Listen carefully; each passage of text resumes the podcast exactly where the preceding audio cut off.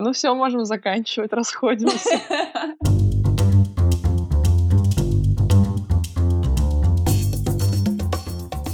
Всем привет! Это Александра Кретова и подкаст «Без лайков».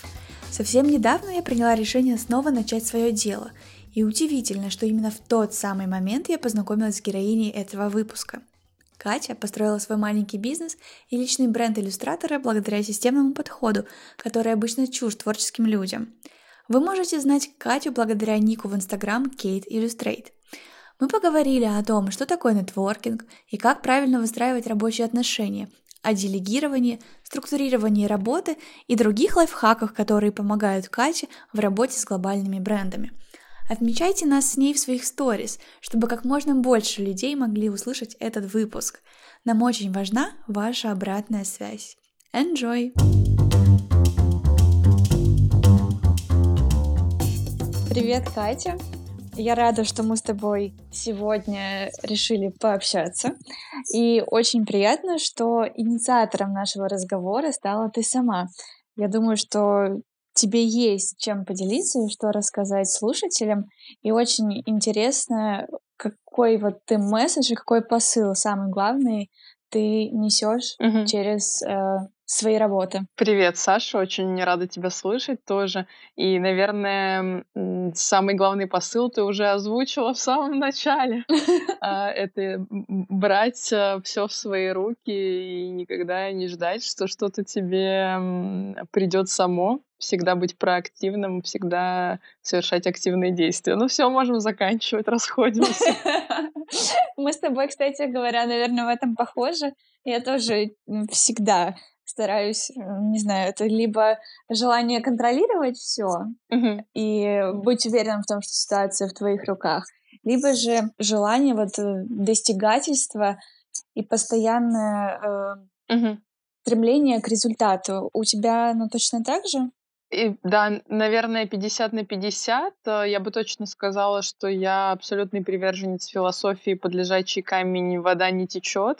И я даже обращала внимание, что бывают вот какие-то периоды затишья, и я начинаю делать активные действия, и благодаря этим действиям происходят результаты, возможно, не связанные с моими действиями, но как бы вселенная как будто видит, что я очень активно и открыто к каким-то новым свершениям и результатам, и она мне подкидывает какие-то предложения. Какие предложения она подкидывает тебе сейчас? Тот активный период, когда ты решила на месяц приехать в Москву. Да, можем добавить, что офф-топ Катя живет в Нижнем Новгороде, но работает с клиентами из Москвы и, наверное, даже из других стран. Да, все правильно. Что мне подкинула в этот раз Москва? Я, на самом деле, получается, я уже неделю здесь, и я успела встретиться с 20 людьми просто за неделю. Для меня это, конечно, такой очень высокий ритм, к которому я не привыкла, но я сама его себе задала. Естественно, никто за меня эти встречи не назначал, я их назначала сама.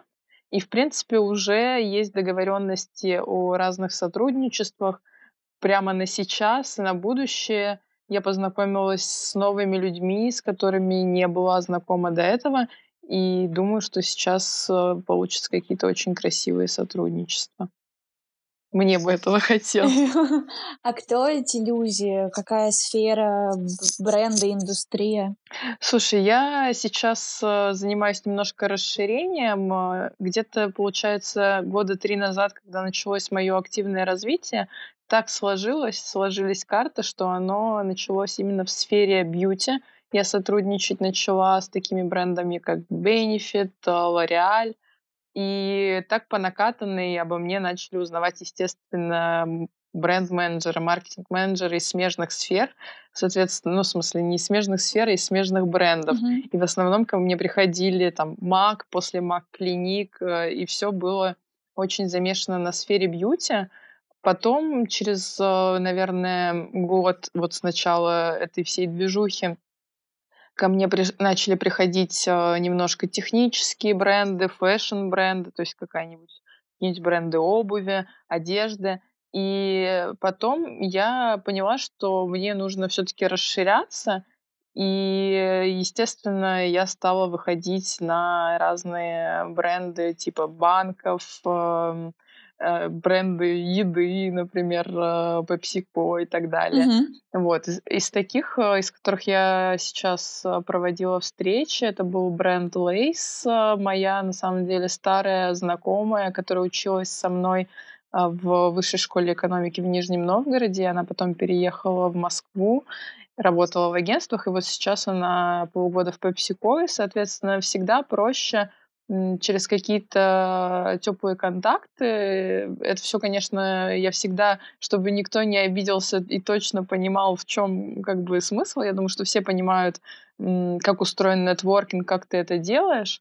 Но мне всегда важно сказать, что я совершенно искренне общаюсь с людьми, то есть я не буду общаться с теми, кто мне не нравится или кому не нравится мое творчество, кому это не близко. Я стараюсь таких коннекшенов избегать и всегда стремлюсь к максимальной искренности, прозрачности в отношениях. Сказав это, продолжу.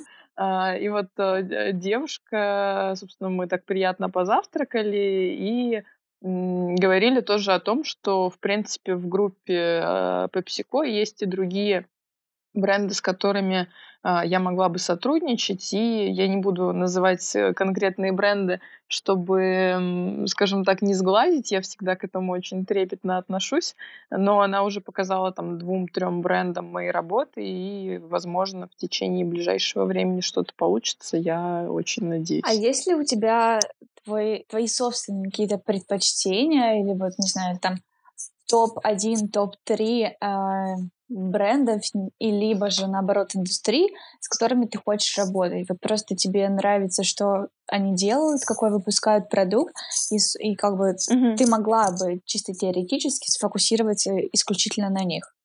Ну, у меня есть, смотри, такие как бы хотелки, которые, наверное, очень сильно мои личные, и они вообще не связаны никак с тем, что обычно хотят художники-иллюстраторы в моей сфере.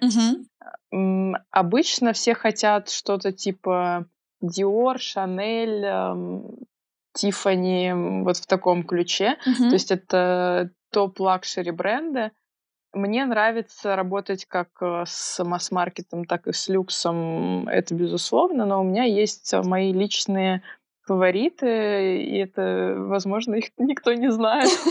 Я, например, хотела бы сделать проект с Киара Ферани коллекшн, ее брендом. Ты не поверишь, я только сегодня утром просматривала ее Инстаграм. Ага, и да я увидела, что недавно вышел прям документальный фильм про нее. Да, я помню, как я смотрела этот фильм, у меня был целый ритуал, кому-то рассказывала про него вчера. Вот, но я, на самом деле, очень близко знакома с историей, потому что я активно слежу достаточно давно. Я училась в Боккони, она, собственно, тоже училась в Боккони, но она так его и не закончила. И с тех пор я узнала о ней, то есть, получается, где-то с 2012 года. И я смотрю, как развивается бизнес, меня это очень сильно вдохновляет, потому что это, с одной стороны, бизнес тоже завязанный на личности, как в моем случае, но при этом человек тоже делает выборы, когда, например, какую-то часть бизнеса перестать делать исключительно, строить только на ее личности, например, внедрять каких-то других людей. И это, наверное, с точки зрения какой-то долгосрочной капитализации компании очень правильная история, потому что бизнес должен жить и за пределами жизни там, этого человека, если это действительно хороший продукт и нужная, так скажем, людям вещь. Ну, в общем, вот это моя такая небольшая хотелка, большая, наверное, потому что все равно достаточно сложно пробиться, скажем так, в Италии, в которой все очень завязано на личных связях еще больше, чем у нас. И, наверное, следующим этапом будет построение каких-то связей именно там. Посмотрим, время покажет. Еще хотела бы тоже поработать с разными итальянскими артистами, которые мне нравятся, имею в виду музыкальными артистами. сделать, возможно, обложки синглов, вот что-то в таком ключе. Очень интересно. Посмотрим, жизнь покажет. Моя душа очень сильно лежит к Италии, помимо России, скажем так. Расскажи, пожалуйста, что тебя связывает с этой страной? Угу. Почему ты к ней тянешься? Безусловно, там русские, итальянцы похожи даже в чем-то. Но далеко такой не очевидный и не первый выбор. Все сейчас в основном хотят уехать в Англию или в Штат. Да, все стремятся в Лондон, куда-нибудь в Лос-Анджелес, Нью-Йорк, а я в Милан. Ну, собственно, я жила в Милане 2 года. До этого я ездила по обмену в Италию, то есть все началось где-то в 2010 году, когда и в 2009, когда я начала учить итальянский, загорелась, в общем, тем, что я хочу узнать язык в совершенстве, съездила по обмену в небольшой город под Римом, и потом, когда уже стоял выбор после бакалавриата, куда мне податься, мне не хотелось оставаться ни в Нижнем, не хотелось переезжать в Москву, потому что я не видела это как прям качественно новый переход, да, поехать там учиться в Вышке или уже пойти работать как-то психологически я не была готова почему-то на тот момент. И я выбрала для себя университет в Милане, один из лучших университетов по финансам, но у меня была такая немножко другая программа, она была связана с искусством, культурой, сферой медиа, но все еще с точки зрения экономики и менеджмента и финансов в этих сферах. Значит, 2 года я отучилась, и потом я поняла, что окей, там работы нету, меня судьба занесла еще в разные другие места. Я жила в Польше и во Вьетнаме, но мое сердце осталось в Италии, в частности, в Милане, и я туда возвращаюсь 2-3 раза в год. А почему ты не осталась там сразу же после магистратуры? То есть действительно тяжело там найти работу, ее просто нету, или же ее получают чисто итальянцы по тем же связям и каким-то знакомствам? С одной стороны, работы нет, и даже те итальянцы, которые учились со мной, они очень долгое время были там 1 стажировка, 2 стажировка, 3 стажировка. То есть у нас так не принято, у нас так обычно и не бывает. После 1 стажировки тебя, в принципе, уже готовы брать на полную ставку на работу. Там такого не было, и когда я подавалась в разные компании, в основном у меня получилось пойти на собеседование в те компании, куда меня кто-либо порекомендовал из моего окружения или там из окружения моих друзей. Но почему-то там тоже у меня ничего не срослось, и когда уже надо было принимать решение, куда идти работать, я нашла позицию в Google в Польше и решила, что окей, раз ничего не получается здесь, надо идти дальше, посмотрим, как сложится жизнь. Единственное, я немножко, наверное, чуть-чуть не дожала, потому что уже постфактум я узнала, что, в принципе, после обучения можно было получить вид на жительство на поиск работы, по которому можно было бы работать full-time, а по моему студенческому можно было работать, по-моему, 18 часов в неделю или что-то такое. Вот, соответственно, просто немножко не поискала информации, видимо, уже настолько устала после диплома, после всего, что просто хотелось уже пойти куда-то работать, и вот подвернулся Google. Хорошо, он так подвернулся. Да, обычно это звучит очень странно, но кто знает всю историю моей работы там, насколько там было какое-то время, да, хорошо, но потом перестало быть хорошо и стало некомфортно, и вокруг был такой очень депрессивный настрой моих коллег относительно работы. Я их понимаю, но всегда хочется оставаться в позитиве, несмотря ни на что. И в какой-то момент просто стало очень тяжело и по объемам, и по настроению, и по ценностям компании, которые не совпадали с моими. Вернее, как бы не ценности компании, а ценности, которые пришлось выработать в рамках команды и в рамках наверное, подразделение, в котором мы работали, из-за того, что были очень высокие таргеты, то есть то, чего ты должен добиться в своей работе, которые были отчасти нереальны, отчасти не зависели на самом деле от тебя, иногда были подвержены какому-то рандомному фактору, и приходилось просто обходить эту систему. Но я не фанат обходить систему в плане, если приходится жертвовать другими людьми и, например, советовать им что-то плохое, что им не подходит, для того, чтобы просто поднять свои оценки. Мне это было не близко, и, соответственно, я человек, который привык находиться в первых строчках рейтинга, всегда была в его конце в Google, и все время мне прилетало от, потом уже нового менеджмента, который не совсем разбирался в механике и устройстве работы, типа, почему у тебя вот так вот? Потому что я не хочу обманывать, но это не поощряется. А сколько ты там проработала? 1 год и 1 месяц.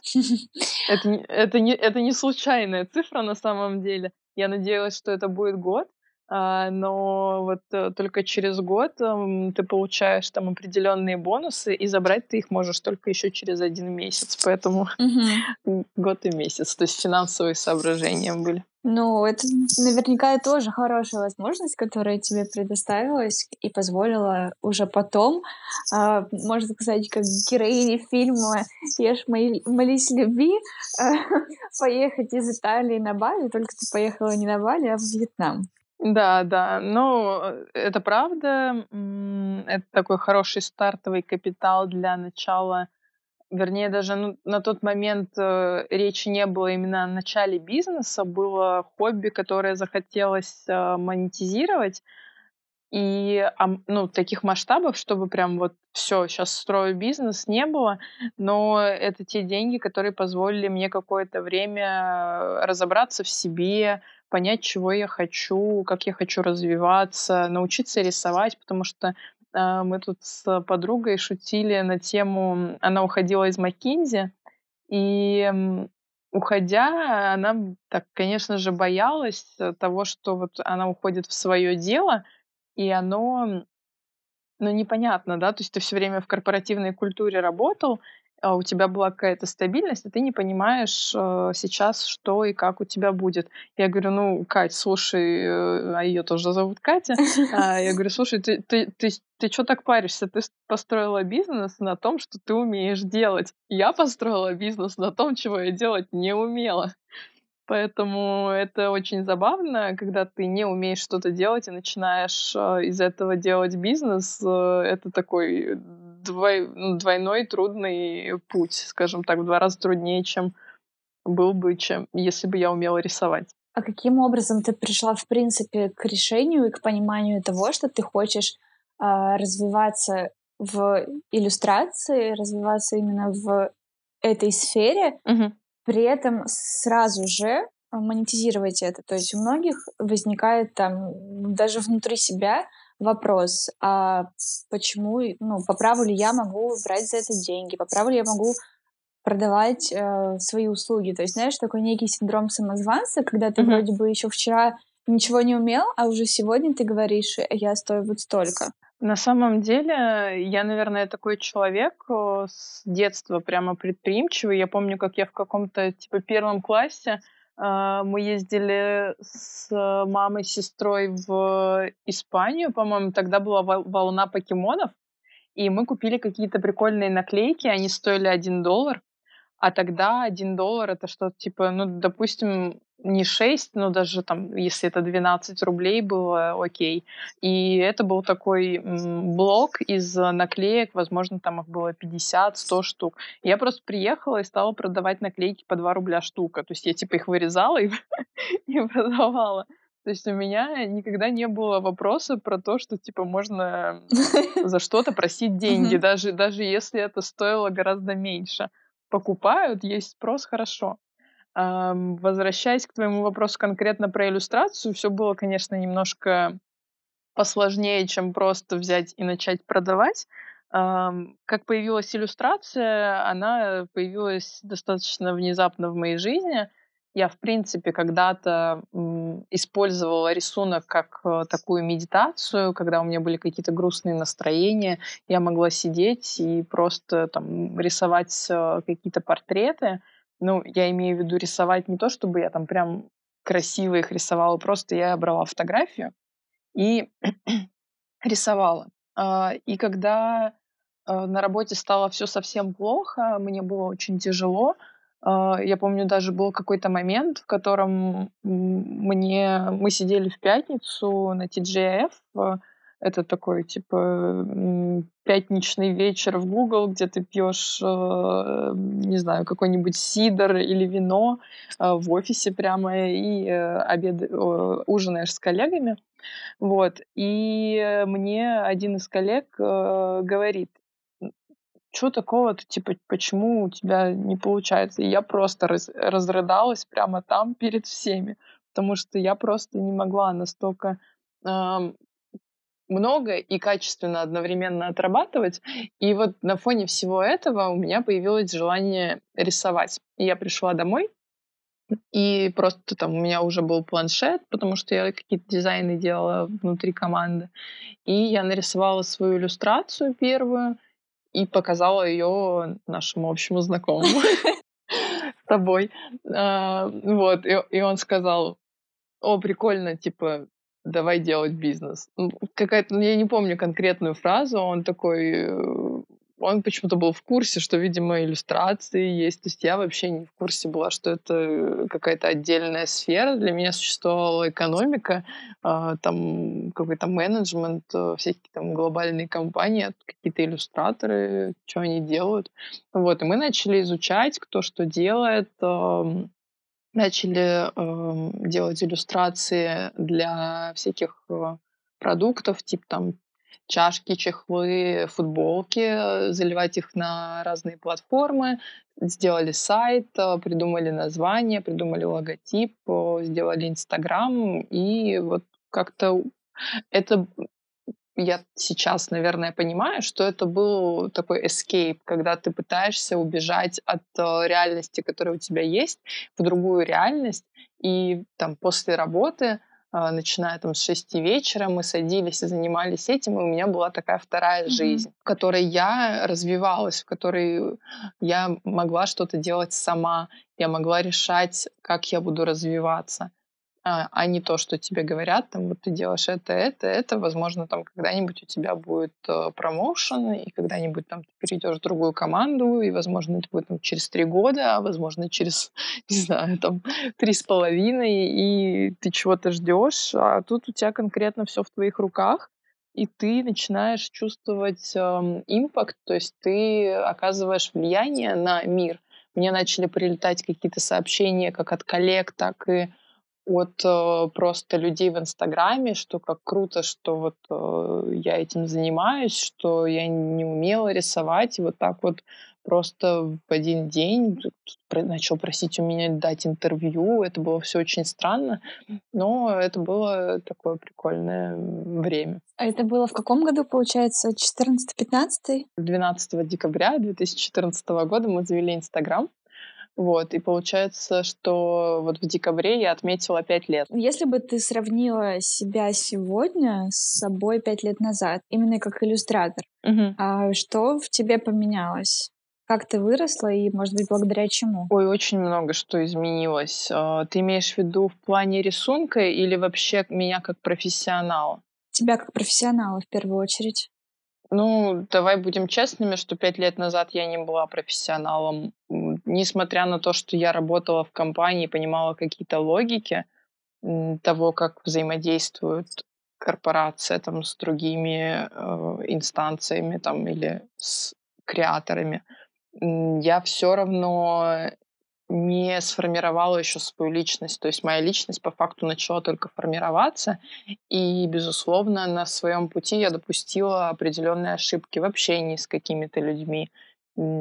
Когда-то могла, в принципе, может быть, эмоционально на что-то реагировать, как вот есть стереотип типа творец, он такой весь эмоциональный. И у меня это было, что я вот в эмоции могла уйти. потому что я не стояла прочно на ногах, и у меня не было, наверное, какой-то вот все-таки стопроцентной уверенности, что то, что я делаю, имеет ценность. Я даже помню какие-то мероприятия, на которые я приходила, вот сейчас прошло 5 лет, а, допустим, я приходила на мероприятие года 3 назад, то есть прошло 2 года, и 2 года это все равно был небольшой срок, когда я заходила на мероприятие, и мне было страшно, потому что там куча всяких блогеров, разных журналистов, СМИ, и я просто... И, конечно же, мне прилетали какие-то звоночки из серии, там я подходила, например, к блогеру и говорила: «Привет, там я вот Катя, я рисовала тебя, вот помнишь, там, типа, рад знакомству», и на меня так смотрели, типа, понятно, типа, иди отсюда, я вообще-то тут занята. Я такая, ну, ок, ок. Но и, конечно же, были очень приятные люди. Я помню, тоже для меня был важным моментом. Я подошла к... Тогда она была одной из 3 топ-бьюти-блогеров. Еще, по-моему, Крыгина была не настолько известна, Лиза Онейра, ну, возможно, даже Крыгина была, но она как-то вот всегда особняком все равно от бьюти, такой общей тусовки бьюти-блогеров, но мне так казалось. Вот, Лиза Онейр, я подошла к ней и такая, типа, она говорит: мы знакомы, я говорю: вот ты, там, у тебя на телефоне мой чехол, типа, ну, то, что я его рисовала, мы делали рассылку с MAC, и она очень классно отреагировала. Она такая: о, типа, так приятно, все дела. А я ей сказала, что мне очень нравится ее творчество, и быстренько удалилась, потому что, ну, как бы ты же не можешь стоять там долго разговаривать с человеком, которого видишь условно первый раз. И, ну, особенно на том этапе я не могла этого делать. Сейчас все было бы по-другому. Но когда... Прошло несколько, там, может быть, недель, мы делали еще рассылку, мы делали свитшоты с Benefit, и Лиза сняла видео в этом свитшоте и рассказала в нем про меня, и там было, допустим, 500 000 просмотров. То есть были хорошие какие-то люди, были какие-то не очень ситуации, но уверенность, там, сейчас я могу зайти на мероприятие, я знаю, если это, например, мероприятия журналисты плюс блогеры, то, возможно, я не буду знать всех блогеров, но я однозначно знаю там 70% журналистов. Кто-то меня тоже очень хорошо знает, любит, дружит со мной, и я буду с ними общаться. У меня не будет дискомфорта, что я незваный гость, что ли, вот как бы как самозванец, да. Вот у меня было такое пару-тройку лет назад, а сейчас такого нету. То есть вот это вот ощущение внутреннее своей ценности, оно, конечно же, возросло во много раз. А благодаря чему? Что стало ключевым таким моментом произошедшей трансформации? Нет одного конкретного момента, это процесс. Это процесс, в котором ты постоянно просто делаешь что-то и... наверное, не ожидаешь внезапного результата, но почему-то у тебя есть внутренняя уверенность, что ты делаешь все правильно, и когда-то твои действия принесут плоды. И в какой-то момент мне сложно так говорить, потому что ты меня спросишь через 2 года, я скажу, что... То есть каждый год как все равно происходит какой-то ключевой момент, там их может быть 1, 2, 3. Например, в начале 2019-го, если, например, в 2018-м с моим участием в СМИ вышло где-то условно 2-3 публикации, но мы не сильно, видимо, работали над этим, то в 2019-м мы сделали 40 выходов. Это вообще разные цифры и количество СМИ, с которым мы сотрудничаем. То есть, например, 2019 я могу точно назвать переворотным, таким поворотным моментом во взаимодействии со СМИ. То есть, в принципе, сейчас я сотрудничаю со всеми топовыми изданиями: InStyle, Marie Claire, вот в ближайшем будущем Le Figaro и так далее. Это могут быть и глянцевые издания, это могут быть и профильные издания, типа Rusbase, например. Вот. В какие-то моменты там были поворотные какие-то штуки, связанные с проектами. Это был L'Oréal Paris, Потом, наверное, это был биолаж. Так вот навскидку очень сложно отделить одно от другого. Потом был момент, когда меня номинировали Glamour на премию Influencer Awards. Она привела там, к сотрудничеству и выпуску скраба, например, с Organic Shop. То есть оно все очень одно связано с другим. Сложно сказать, что вот это вот прям... Ну, то есть если бы меня там, не знаю, 2 года назад номинировали, не знаю, там на премию какую-нибудь супер мировую, то я бы сказала, да, вот это вот как бы все, это было самое лучшее в моей жизни. Или там я была на обложке журнала. Так оно все примерно смежное, и одно дополняет другое. А мы не раз уже затронули тему нетворкинга и построения долгосрочных отношений с профессиональным сообществом. Есть ли у тебя какие-то правила или как ты это делаешь? Потому что про нетворкинг сейчас говорят много. Это действительно очень классная вещь. И я сама стараюсь использовать все возможности, которые он дает. Однако, мне кажется, мы все равно в России склонны искать выгоду здесь и сейчас от человека. И как раз вот как сохранить тот баланс между... просто пообщаться, приятно провести время и пониманием того, что в будущем этот человек тебе будет полезен. Несколько моментов вот в том, что ты сказала.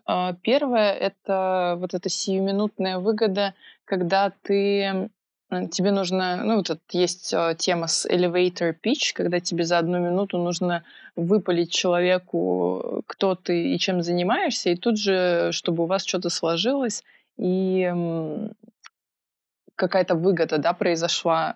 И вы такие, вот сейчас быстро сотрудничаем, все круто. На мой взгляд, это не моя самая любимая тема. То есть я не люблю прийти на мероприятие и мгновенно рассказать о том, какая я крутая, и давайте что-то делать. Я люблю познакомиться и потом выстраивать отношения. Про сиюминутность еще что могу сказать и про ожидание чего-то. Вот, наверное, условно в 2017-18 вот я начала делать различные рассылки как самостоятельно, так и с брендами и отправлять разным редакторам чехлы для телефонов, какие-то вот свитшоты, то, что я тебе рассказывала до этого. И я ничего не ждала. Я знала, что это, возможно, к чему-то приведет, но я не ждала, что... И до сих пор не жду, что люди получат чехол от меня и такие, господи, спасибо. Ну, типа, это не... я не прислала колье от Тифани, да, чтобы... Еще и прислать колье от Тифани, возможно, это означает поставить человека в неловкое положение. Я просто сделала приятное человеку, вызвала у него какие-то эмоции, запомнилась у него там где-то на подкорке, и все, мы расходимся. Возможно, у нас потом произойдет какая-то личная итерация, или, возможно, я позову человека на кофе, но я тоже не приду и не буду ему сразу же говорить, вот давай сделаем там публикацию. Это будет происходить все постепенно. С кем-то сразу случается коннекшн, потому что вот вы на одной волне, и у меня есть несколько редакторов, с которыми я прям дружу, и не факт, что мы делаем там прям каждый месяц публикации, можем делать каждый месяц, можем делать раз в 3 месяца, можем вообще не делать, но потом эти люди меня знакомят еще с кем-то. И получается такая как бы сеть, то есть он поэтому и нетворкинг, потому что ты выстраиваешь некую сеть, в которой ты в какой-то момент, почти любой человек находится в зоне твоего доступа. Через 1-2 контакта, ты желательно через 1, ты можешь достучаться до любого человека, если он тебе вдруг нужен будет в какой-то момент. То есть с кем-то, да, с кем-то получается, что я, например, с кем-то дружу и говорю, вот мне там хочется там сделать проект вот с этим артистом или там еще с каким-то брендом. И тогда меня коннектит уже с бизнес-ризон. Но как это начинается изначально? Оно начинается очень все, я имею в виду, с начала моей карьеры, оно все начиналось очень постепенно. И сейчас, в принципе, это будет окей, если я приду к какому-то человеку и скажу, давайте сделаем проект вместе. В общем, какой-то неоднозначный, да, процесс, то есть нужно чувствовать, с каким человеком, какой, например, менее доступный, и к нему нужно все равно дольше искать подход. А какие-то есть более открытые, или, например, о тебе уже слышали. Нужен был только один шаг, чтобы у человека возникла мысль, что, блин, а где, что я думал-то раньше? Надо же было вот делать сотрудничество. Все, давай делаем сотрудничество. Самое важное, наверное, это думать не про здесь и сейчас, как мы обсудили, а видеть более далекие горизонты будущего. Да. Но когда ты начинала это делать несколько лет назад, ты тоже, делала там это первый раз впервые. Как ты, в принципе, начала нарабатывать эту сеть контактов? Ты просила каких-то знакомых сделать тебе интро? Или у тебя были знакомые там из университета, знакомые знакомых, которые где-то работали и начали тебе помогать? Каким образом ты с самого-самого начала начала работать над этим? Очень сложный вопрос, потому что это же надо, то есть какая-то система, чтобы была. Скорее всего, немножко то, немножко сё.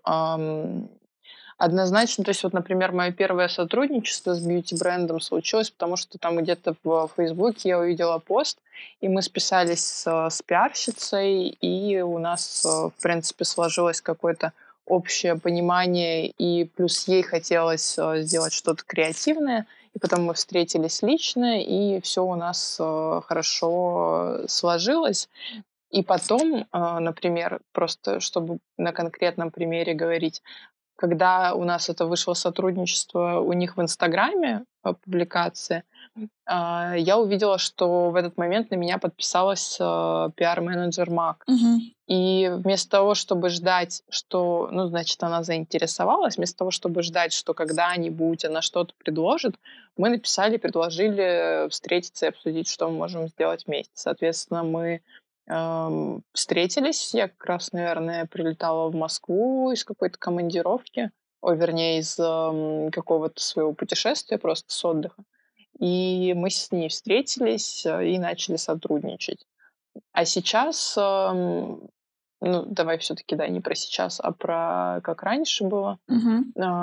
Первые мои какие-то клиенты, совсем-совсем первые еще в 2015 году, приходили от моих однокурсников, то есть они где-то там начали работать в Италии, и они делились моими контактами. Вот, это были прям первые сотрудничества. То есть, в принципе, да, всегда нужно смотреть, насколько ты можешь использовать свои имеющиеся контакты, и не забывать, конечно же, о таких холодных письмах, да, просто писать всем подряд и надеяться, что что-то, даже при самом начальном уровне из 100 писем, одно-то точно сработает, если оно, естественно, хорошо составлено, есть хорошее предложение. Расскажи, пожалуйста, про сам процесс творческий, как ты подходишь к работе с клиентами и сколько времени в среднем может занимать проект? Я начну с конца. Зависит от срочности проекта и вообще от количества иллюстраций, которые нужно выдать. Но в целом, в принципе, и зависит от того, как клиент согласовывает. То есть есть работы, заказы от агентства, который потом согласовывает твои работы с клиентом, и у них есть там какой-то протокол, например, получить фидбэк в течение 3 дней, и это, естественно, замедляет процесс, чем если ты работаешь с клиентом напрямую. В целом, я думаю, что если нет каких-то задержек, если нет каких-то, мы ждем развертку для печати 2 недели, допустим, а ее нету, агентство ее готовит, и клиент еще не понимает, какая будет, например, коробка, какого размера. Если убрать все эти ожидания, то, наверное, 2-3 недели, месяц, в зависимости от объема, который тебе нужно выполнить. В среднем, наверное, 3 недели, вот так вот. Как я подхожу к работе с клиентом на момент, когда уже согласован заказ? Естественно, мы проговариваем все моменты по поводу того, как будет происходить работа, как будет происходить процесс. Я имею в виду, как я буду, на каких этапах я буду присылать что-то на согласование. Мы, естественно, это согласовываем вместе, чтобы обеим сторонам было комфортно, но я в начале сотрудничества, если еще не работала с брендом, стараюсь и предпочитаю согласовывать каждый значимый этап, то есть, например, эскиз, потом цвет и потом, там, допустим, если это паттерн, то композицию.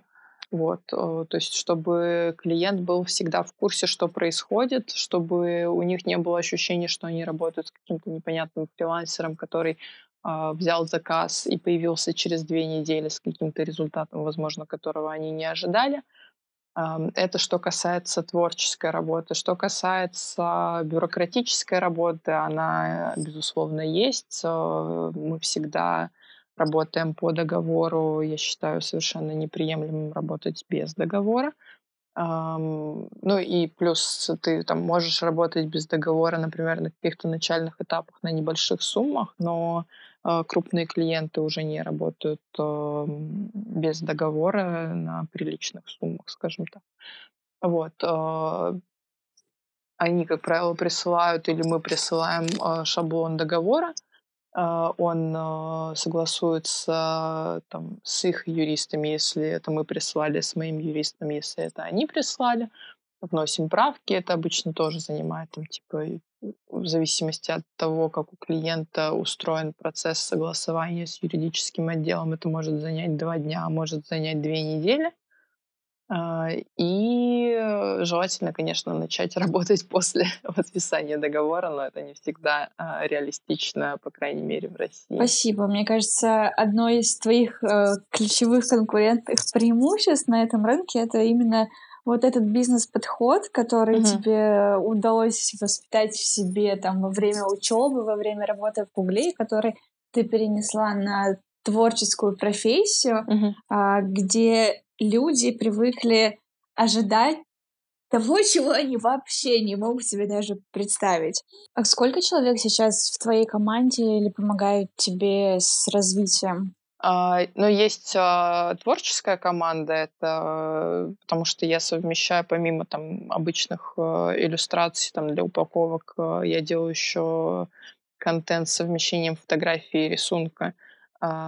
И здесь включается фотограф, визажист, стилист, с которыми я работаю на постоянной основе.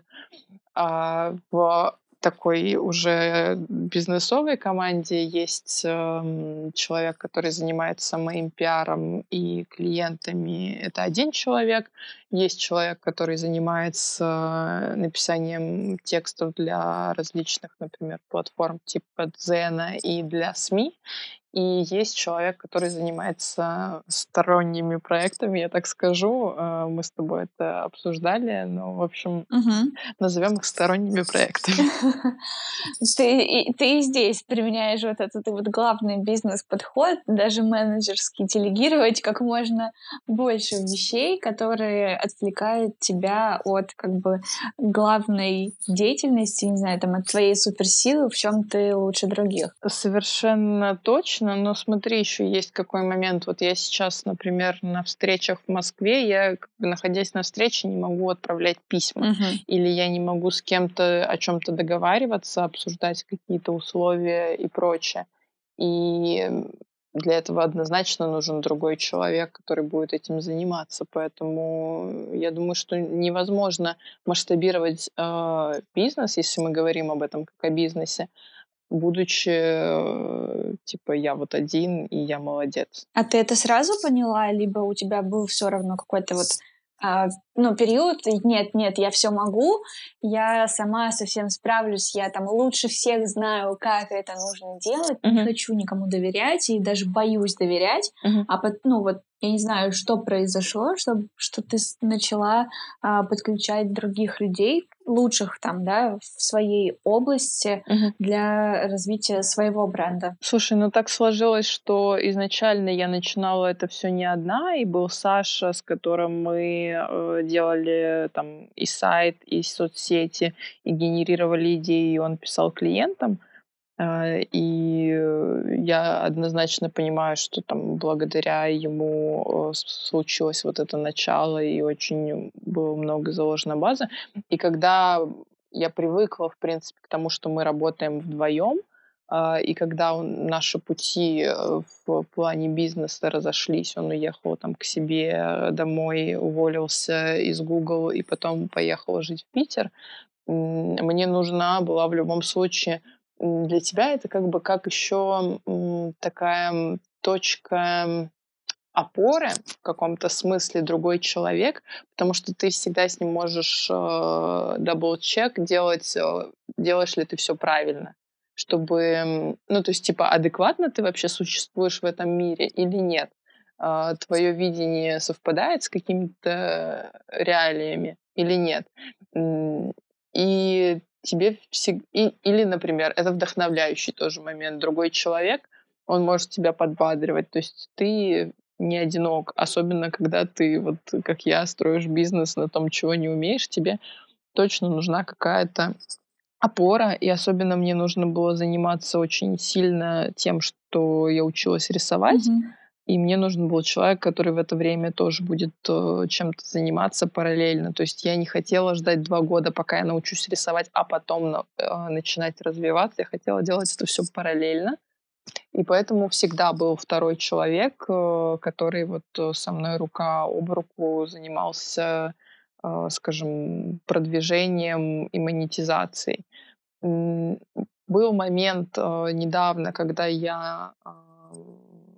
еще раз в этом убедилась. То есть бывают моменты, когда, например, если условно я не занята какими-то проектами или своими там творческими историями, но вот я убрала девочку со своего основного направления и оставила ее на неосновном направлении, и 2 недели я поняла, что у меня все стоит, потому что я, снимаю видосы в ТикТок, и я развиваю ТикТок, а одновременно с этим нужно еще делать кучу задач, которые никто не делает. И поэтому я нашла еще снова человека. Молодец. Намотала себе на ус, и теперь тоже думаю, с какими вещами мне кто-то может помочь и где-то меня разгрузить.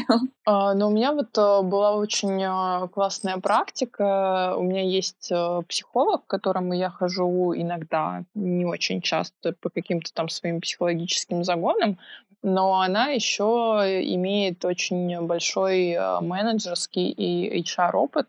Она работает в крупной компании в Москве, и у нас с ней были такие созвоны, в которых мы больше говорили про бизнес, то есть условный такой коучинг. И мы взяли, например, я выписала таблицу, там вот мои там энные направления деятельности, и в каждом направлении я выписала задачи, которые есть, вплоть до мелких, типа проверить, кто там что сделал, или там проконтролировать, до действительно задач, которые уже связаны с тем, что кто-то что-то делает, отправить письма, там такое. И напротив каждой задачи я выписала, она мне подсказала, что нужно выписать качества, которыми должен обладать человек, который будет это делать, там усидчивость, внимательность, не знаю, предприимчивость, там, например, генерирование идей, значит, какая-то креативность и так далее. И в этом смысле тебе более понятно, какой человек тебе нужен, потому что до этого, если ты просто там выбираешь человека, то часто бывает, что пальцем в небо. Mm-hmm. Поэтому советую сделать такое упражнение, но чтобы как бы не набивать много шишек, а просто сразу понять, кто тебе нужен. Да, кто и, собственно, для чего как раз-таки. Сейчас ты приехала в Москву, ты проводишь огромное количество времени, встречаясь уже со старыми знакомыми, с какими-то новыми потенциальными клиентами. но ты сама по себе как бы конечный ресурс, да, там твое время и, в принципе, какие-то возможности, что ты будешь делать, если, например, там даже 50% из намеченных проектов, они случатся? Во-первых, у меня нет ощущения, что все случатся в один момент, конечно, но может быть такое, что... То есть моя вообще цель поездки — это наладить поток, то есть чтобы это не были эпизодические проекты, а чтобы это был какой-то поток. И, естественно, первое, что можно сделать, допустим, к тебе пришли 4 условно запроса одновременно, тебе можно сначала попробовать их все-таки по графику распределить, то есть пообщаться. Кому-то нужно срочно под какой-то запуск, а, например, кому-то нужно менее срочно. Или ты видишь, что вот этот вот там условно проект на 10 иллюстраций в Инстаграм, а этот, например, одна иллюстрация для упаковки. То есть объем работы, он тоже может отличаться. То есть первое, что я бы попробовала, это действительно посмотреть, как условно на 2 месяца это может в плане таймлайна быть. Я помню, у меня был период, когда я делала 2 проекта, еще ремонт в квартире. Вот это было жестоко. Ты все время ездишь, контролируешь, закупаешь там какие-то материалы, а ночью отрисовываешь один проект, утром другой, и вот как-то пытаешься этим всем жонглировать. Еще есть, ну то есть, допустим, понятное дело, когда проект это там вот 3 декабря, например, мы начали делать с брендом Alcon проект countdown к Новому году, то есть обратный отчет до Нового года. Понятное дело, что это точно нужно сделать вот сейчас. Там, да, к 25-му должен быть готов первый пост. Но когда ты делаешь, например, какую-то упаковку, тебе, как правило, всегда дают сроки чуть меньше, и они всегда потом сдвигаются. То есть есть на моей практике вот такое вот, что там иногда ты заканчиваешь проект на месяц, на 2 месяца позже, чем на самом деле планировалось. Угу. Так что, в принципе, я думаю, что можно брать условно 3 проекта. В зависимости от их объема можно брать и 4 проекта. А потом 2 месяца лежать. И отмокать. Я понимаю, что ты намекаешь на то, типа, взяла бы я штат из там еще там каких-то людей, которые бы отрисовывали для меня. Я знаю, что есть такая практика, там, типа, я вот рисую за там вот так вот дорого, а у меня есть еще 5 человек, и они рисуют вот чуть подешевле. Давайте мы решим, типа, что вам приоритетнее. Пока я не вижу, что это моя история, но только пока, потому что через 2 года там, или через год поток может быть действительно таким большим, что я не смогу с ним справляться. Или я буду выбирать и делать очень дорого, или я действительно заведу вот какой-то такой пул других творцов. Угу. А можешь рассказать еще, пожалуйста, для тех, кто там абсолютно не знаком с индустрией, иллюстрации, не знаю, фотографии, какого-то, в принципе, законом об авторском праве, каким образом работает весь этот бизнес? В индустрии, которая так или иначе связана с авторским правом и интеллектуальной собственностью, есть 2 варианта развития. Ты можешь выбрать простой вариант. Это когда ты отчуждаешь все права на свою работу и говоришь клиенту, стоит столько-то, делай, что хочешь с этим. Тебе не нужно ни вести переговоры по договору, в котором, возможно, тебя что-то не устраивает. Что ты отдал все, клиент доволен, что ты отдал все, и никто, в общем-то, ни с кем уже больше не разговаривает. Подписали договор, сделали работу, и молодцы. Я выбрала сложный путь, в котором ты продаешь лицензию на свои права. Ну, в общем, авторское право — это, собственно, совокупность имущественных прав, в том числе, помимо там права на авторство, Там есть имущественные права, которые ты можешь продавать. Это включает в себя такие штуки, типа как на какой срок ты это продаешь, на какое использование, в каком тираже, если мы говорим о физической упаковке, в какой стране и так далее. Вот. От этого, конечно же, зависит стоимость. Ну, я думаю, что это логично, что там печать на 10 пакетах и печать на 120 тысячах пакетах — это разная стоимость. Вот. Потому что чем больше глаз увидит, тем больше маркетинговая выгода для компании. Угу. А почему ты выбрала именно этот путь, а не полное отчуждение прав? Потому что это тот путь, по которому ты можешь иногда, например, зарабатывать на том, что ты сделал, там, условно, 2 года назад, но оно было настолько успешным, что клиент хочет это повторить, и он покупает у тебя повторно лицензию на то, чтобы это повторить. Вот, поэтому абсолютно нормальная бизнес-история, в которой ты видишь какие-то экономические выгоды в своих решениях. Где дальше ты видишь себя? Все так же иллюстратором, который выпускает, так скажем, нишевые проекты и делает это с чуть большей стоимостью, чем там в этом году? Или же в каком-то еще амплуа и в другой роли? Я, конечно же, вижу себя как иллюстратор, который делает глобальные проекты, не нишевые. Мне бы хотелось выходить больше за границу.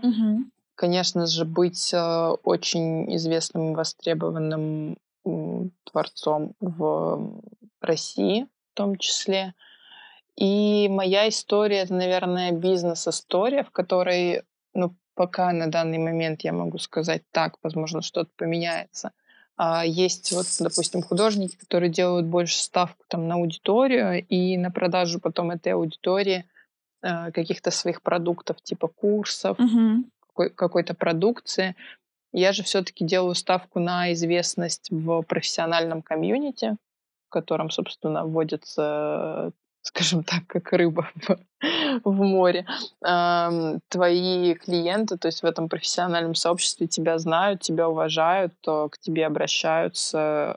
Безусловно, это не исключает рост аудитории, даже должно способствовать росту обычной аудитории в том числе, но все-таки пока у меня больше ставка на то, чтобы быть известной среди профессионалов, скажем так. Растить и накапливать свою экспертизу. Да. Классно. Давай перейдем тогда к небольшому блицу. Да. Твой любимый художник? Ван Гог. Бренд, с которым ты мечтаешь поработать, но ответ мы уже даже знаем. Да. Город, в котором ты бы хотела жить? Да, блин, Милан. Я предчувствовала, когда писала сегодня утром эти вопросы. Да. Что бы ты изменила в своем прошлом, если бы такая возможность появилась? Ничего. Фраза, которую ты говоришь себе в трудный момент. Все возможно. И пожелание нашим слушателям. Верить в себя, никогда не стоять на месте, всегда делать что-то, хоть что-то. Потому что любые активные действия приводят к результату. Неизбежно. Спасибо. Спасибо тебе за приятный разговор.